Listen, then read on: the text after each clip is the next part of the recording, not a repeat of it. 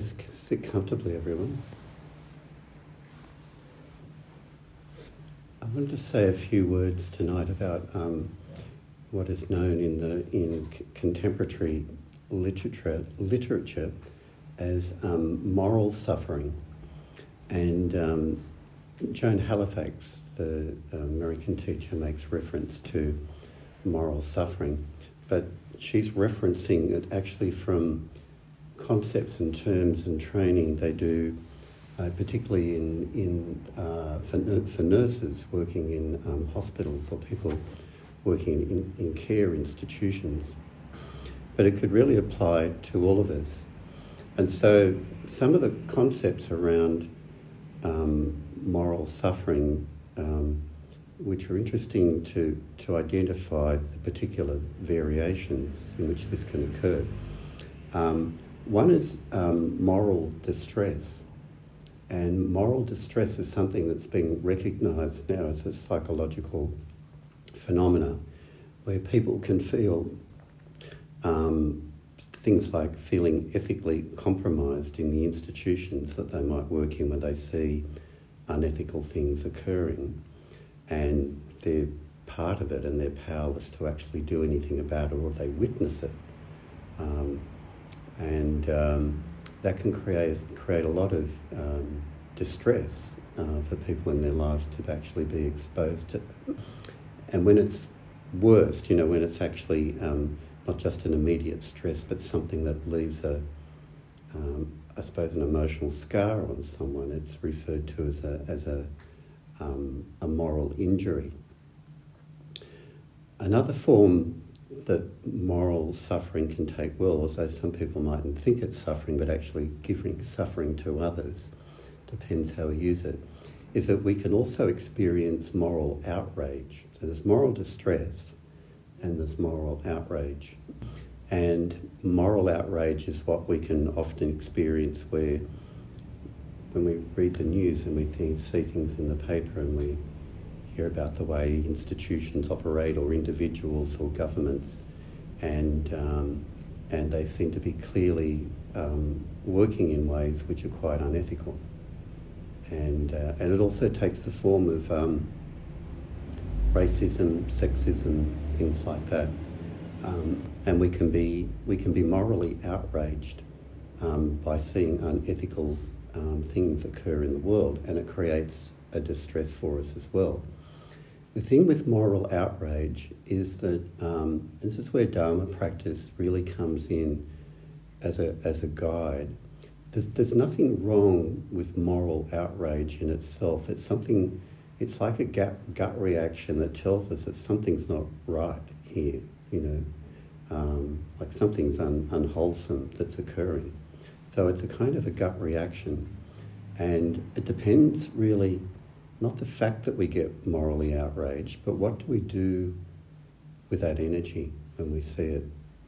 And as you know, on social media and so on, there's a whole kind of destructive element occurs where people are expressing moral outrage in a self-righteous kind of way to call people out and to shame them, you know, which is, um, is that ethical? You know, it brings that into question. But the third element in which moral suffering can occur is what could be referred to as moral apathy. So there are the three of them. There's moral distress, there's moral outrage, and there's moral apathy. And moral apathy occurs when we've just we just simply shut down and numbed out to seeing the suffering in the world, or to see the suffering that occurs to to um, other people, other animals, other wildlife, um, any kind of suffering that occurs in the world. Um, sometimes it can be just so overwhelming for people that they shut down.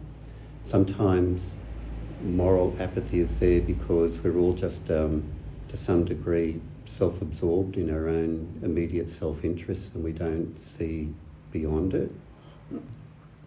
I think also one of the, um, the uh, what, what creates moral apathy is um, a sense of privilege, you know, and that we we just feel that we we are uh, entitled to what we have, and uh, living in a kind of a God realm, just feel a sense of smug entitlement to what we have and privilege and take it for granted, um, and don't recognise that other people perhaps have uh, had the opportunities or privileges that we have had or resources in life to do well.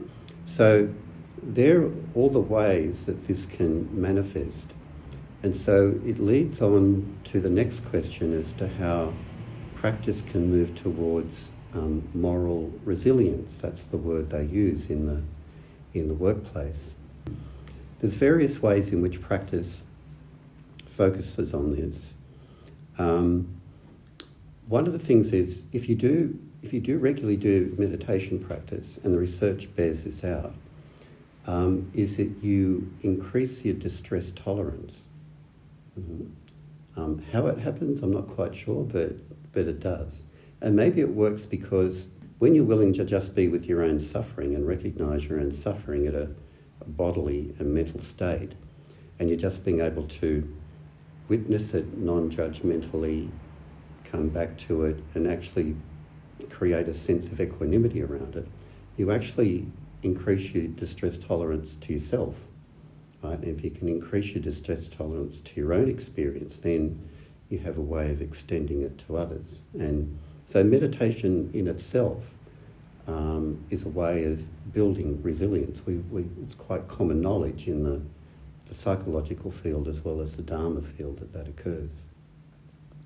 I suppose where it can, can play out in the workplace too um, is not so easily or readily or in a knee-jerk way falling into victimism.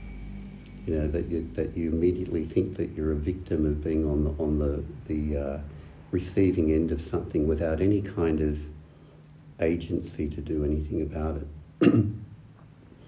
I'll give you an, an example from a, a, friend of mine from some time ago who um, this person felt that their boss was bullying them and other people in the organisation think, yeah, he's got to be reported and, you know, we've got to do something about this. My friend said, that's not in my value system to do that. And what this person did was they developed their own assertiveness skills and started relating to the boss with assertiveness and actually ended up developing a good relationship, a good functional relationship with the boss. So sometimes people have to go to an outside source if they're being bullied. But it's also worthwhile just considering whether there's something within your own agency that you can develop to actually to actually deal with that.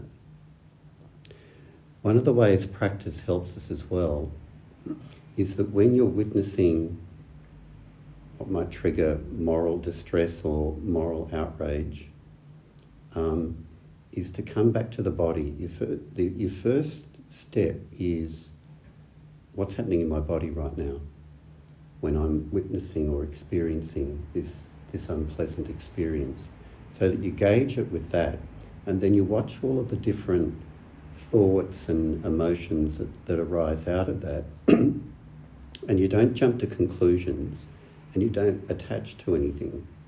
Right? You just watch it. It's just, just my opinions arising and falling away. And it's that sense of being with the body, being in that place of don't know mind, um, that has a chance to just assess the situation before you actually respond to it in any way.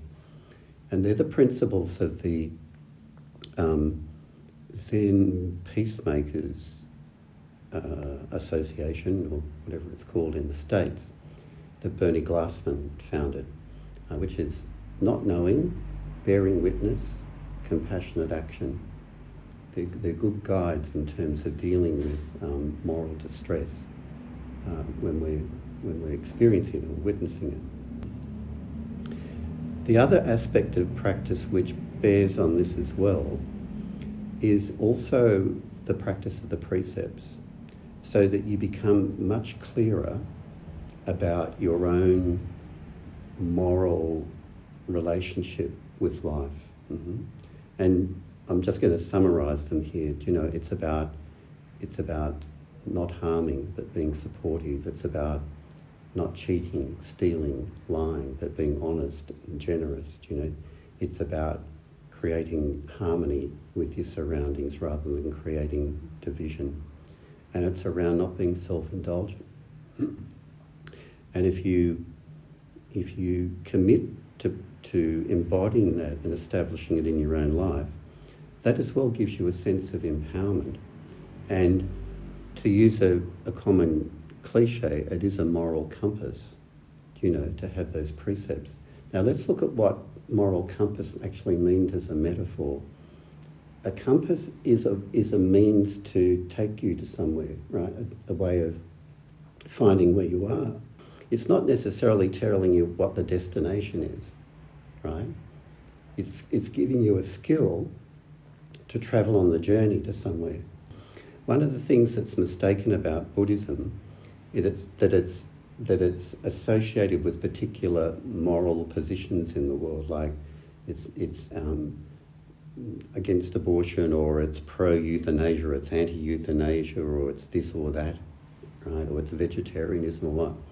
It's not really like that. It's really giving you the skills about how you approach moral issues in your life, where you're minimizing harm and you're, you know, harmonizing and not being self-indulgent.